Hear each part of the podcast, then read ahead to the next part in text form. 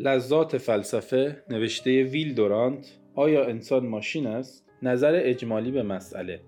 اکنون می‌خواهیم از عالم برون به عالم درون روی آوریم.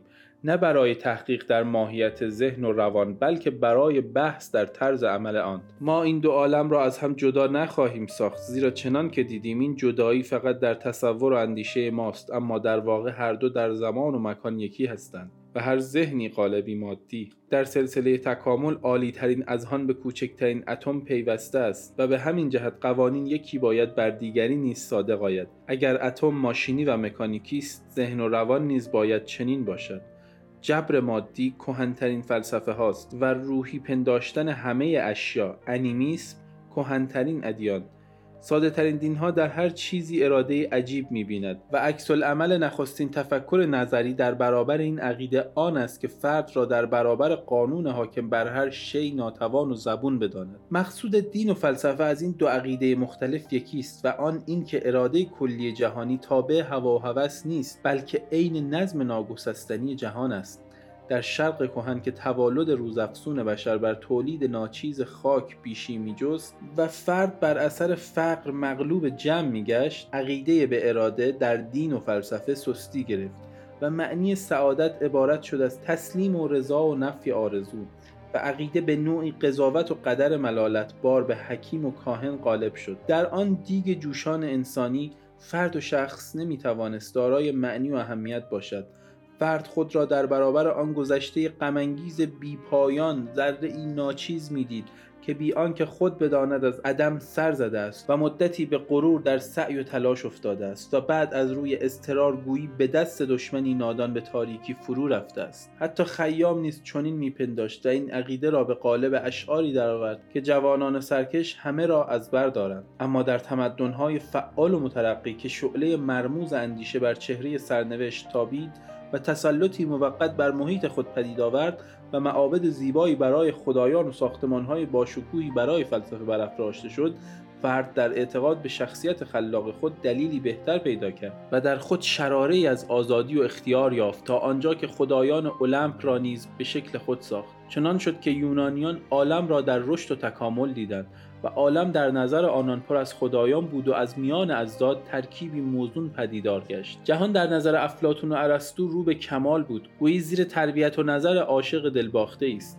اما این تمدن که در عصر کوتاهی از ثروت و کامیابی به وجود آمده بود دیری نپایید. هنگامی که اسپارتها آتن پریکلس را و اسکندر تبس را با خاک یکسان کردند یونانیان دیگر خود را جاویدان نیافتند و زنون رواقی مسلک شرقی فلسفه را به آنجا برد که سوفوکلس چند نسل پیش از او برده بود. یعنی سرنوشت سیاه را حاکم بر وجود انسان و خدایان داد. تمدنهای خسته مانند مردم پیر برای قبول فلسفه جبری آماده‌اند چون نمی‌توانند بر مرگ غالب آیند شکست خود را با روپوش جبر و پرده سرنوشت میپوشانند. در این خاک تیره از نومیدی نهال مسیحیت روید.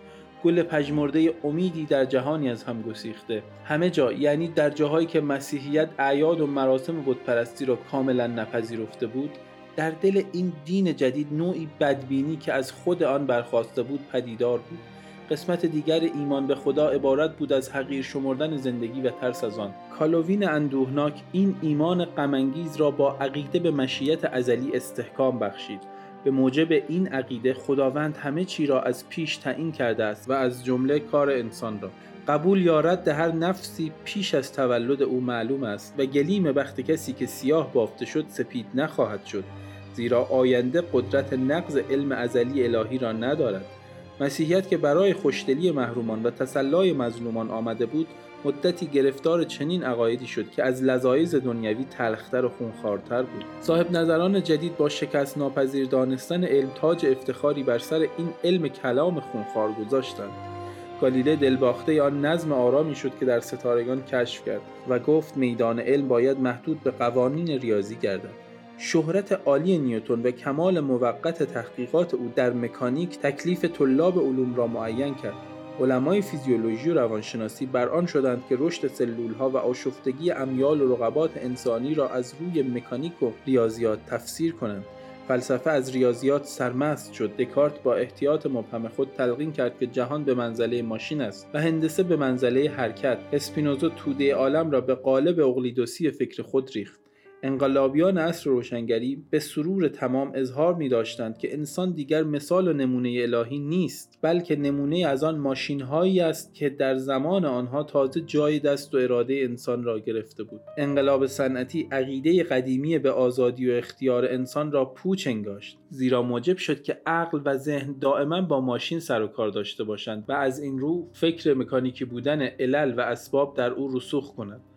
کارگر محصور در چهار دیواری کارخانه مشاهده کرد که در زندگی پرسر و صدای محیط او با پیچ و منگنه و چرخ به راه میافتد و دیگر آن زندگی کشاورزی قدیمی را که در آن حیات به نحوی عجیب از خاک سر در میآورد و به تقویت فعال کشاورز لبیک می گفت و با باروری ذاتی تکثیر می‌شد فراموش کرد. دنیایی که وقتی میدان نباتات رویان و کودکان با اراده و مادران با علاقه و پدران بلند همت بود به نظر صاحب نظران جدید همچون کارخانه پهناوری درآمد که در آن سیارگان ماشینوار به دور خورشید میگردند و میکروب ها بی اراده دور شعایی از نور گرد میآیند. علم یقین کرد که به پشت پرده نمایش جهانی راه یافته است. در این پشت پرده ماشین عجیبی دید که هزاران صحنه وهم میآفریند. با تعجب تحسین و فروتنی بازیکنان این نمایش را همان گرداننده چرخ ماشین دانست و جنبش سیمها و چرخها را عین نمایش. علاوه بر این انقلاب صنعتی شهرها به پا کرد و شهرها لبرید از جمعیت شد و جمعیتها شخصیت فرد را از میان بردند. بار دیگر در مراکز جدید صنعتی همان وضع شرق قدیم پیش آمد اهمیت فرد و شخص رو به زوال گذاشت و فلسفه جبر و نومیدی بر سر کار آمد. در این انبوه در همه جماعات فرد یک شماره و یک دست به حساب آمد و عقل آلت اندازه و شمار گشت و انسان جزئی از ماشینی شد که خود آن را ساخته بود.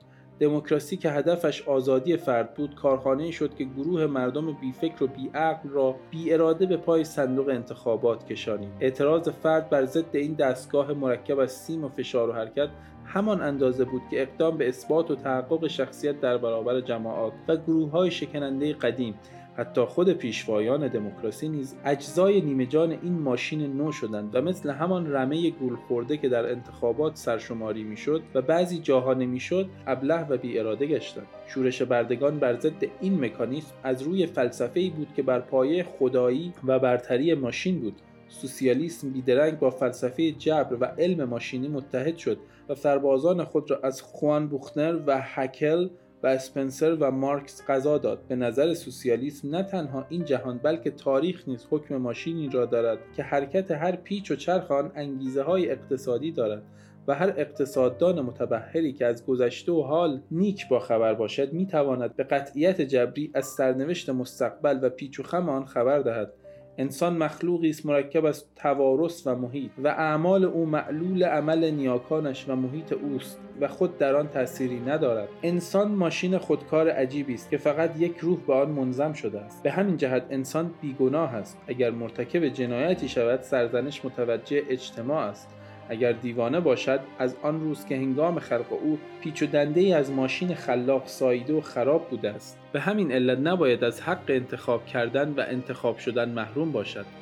آنچه دنیا بدان نیازمنده است ماشین بزرگتر و بهتری است که ماشین ملی شده است. صدها میلیون از اجزای آن به وسیله ماشین اجرایی دیگری با فشار رئیسی بر تکمهای به کار میافتد. در یک جامعه اشرافی شاید اشراف و بزرگان این فلسفه مخدر را منحصر به توده های مظلوم سازند.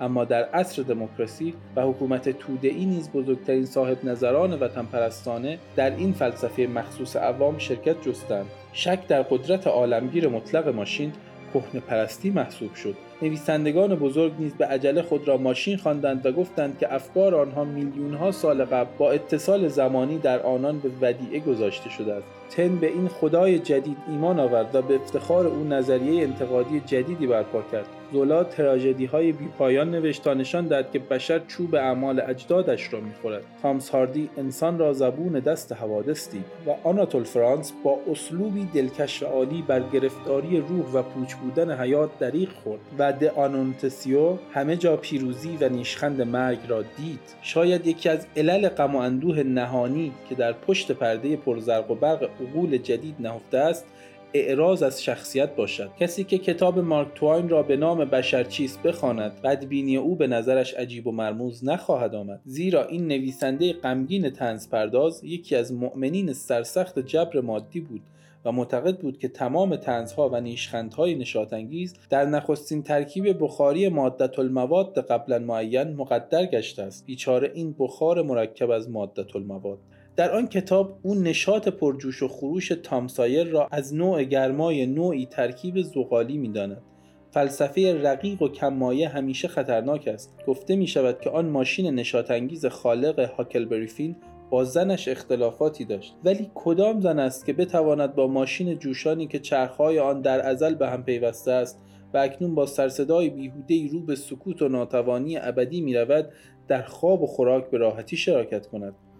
تردیدی نیست که از دست دادن ایمان دوره کودکی ما را غمگین ساخته است و علاوه بر آن روح پخته که آمال روحانی را از خامی ها و آمال اجتماعی را از کودکی ها جدا کند در جوانان نیست. و این امر به اضافه بار این جهان نامفهوم بر دل جوانان سنگینی می کند اما قسمتی از این ناله بم که در زیر شادی سطحی ما پنهان است معلول شتاب بیهوده اندیشه ماست. کسی به ما نگفته بود که باید با یک جهش از عقیده دینی خود که مبنی بر نفی مبانی طبیعی است بپریم و به فلسفه دست زنیم که مبنی بر نفی خلاقیت حیات و ابتکار عقل است. کسی به ما نگفته بود که پس از صرف نظر کردن از ادعای پوچ مرکز بودن انسان در عالم امکان در برابر ماشین های کارخانه های خود سر فرود آوریم و آنها را همچون موصل افلاتونی بدانیم و بگوییم که نفوس ما در نتیجه تغییرات ناگهانی از روی قالب با شکوه آنان ساخته شده است. ما مجبور نبودیم که سهم خود را در جنب و جوش عالم و گسترش آرام ناپذیر حیات و خلاقیت مسررانه فکر از دست بدهیم. ولی چون در یک طرف جبهه شکست خورده بودیم همه میدان را خالی کردیم. آیا این تسلیم بی قید و شرط لازم بود؟ آیا عمل انسانی مثل سایدگی کوهها و وزش بادها و جزر و مد دریاهاست؟ آیا نگرانی بی پایان مادر و شهوت حاد جوانی و ملاحظه کاری آرام عاشقان جملگی تظاهر جدیدی از قوای فیزیکی و شیمیایی است؟ آیا منبع زاینده حیات فقط امری ظاهری است و عشق به کمالی اضطراری چشم بسته است و تیزبینی اندیشه و حقیقت اراده خواب و خیالی بیش نیست؟ آیا انسان ماشین است؟ برای ارتباط با ما آیدی Sophie underline couple را در اینستاگرام جستجو کنید.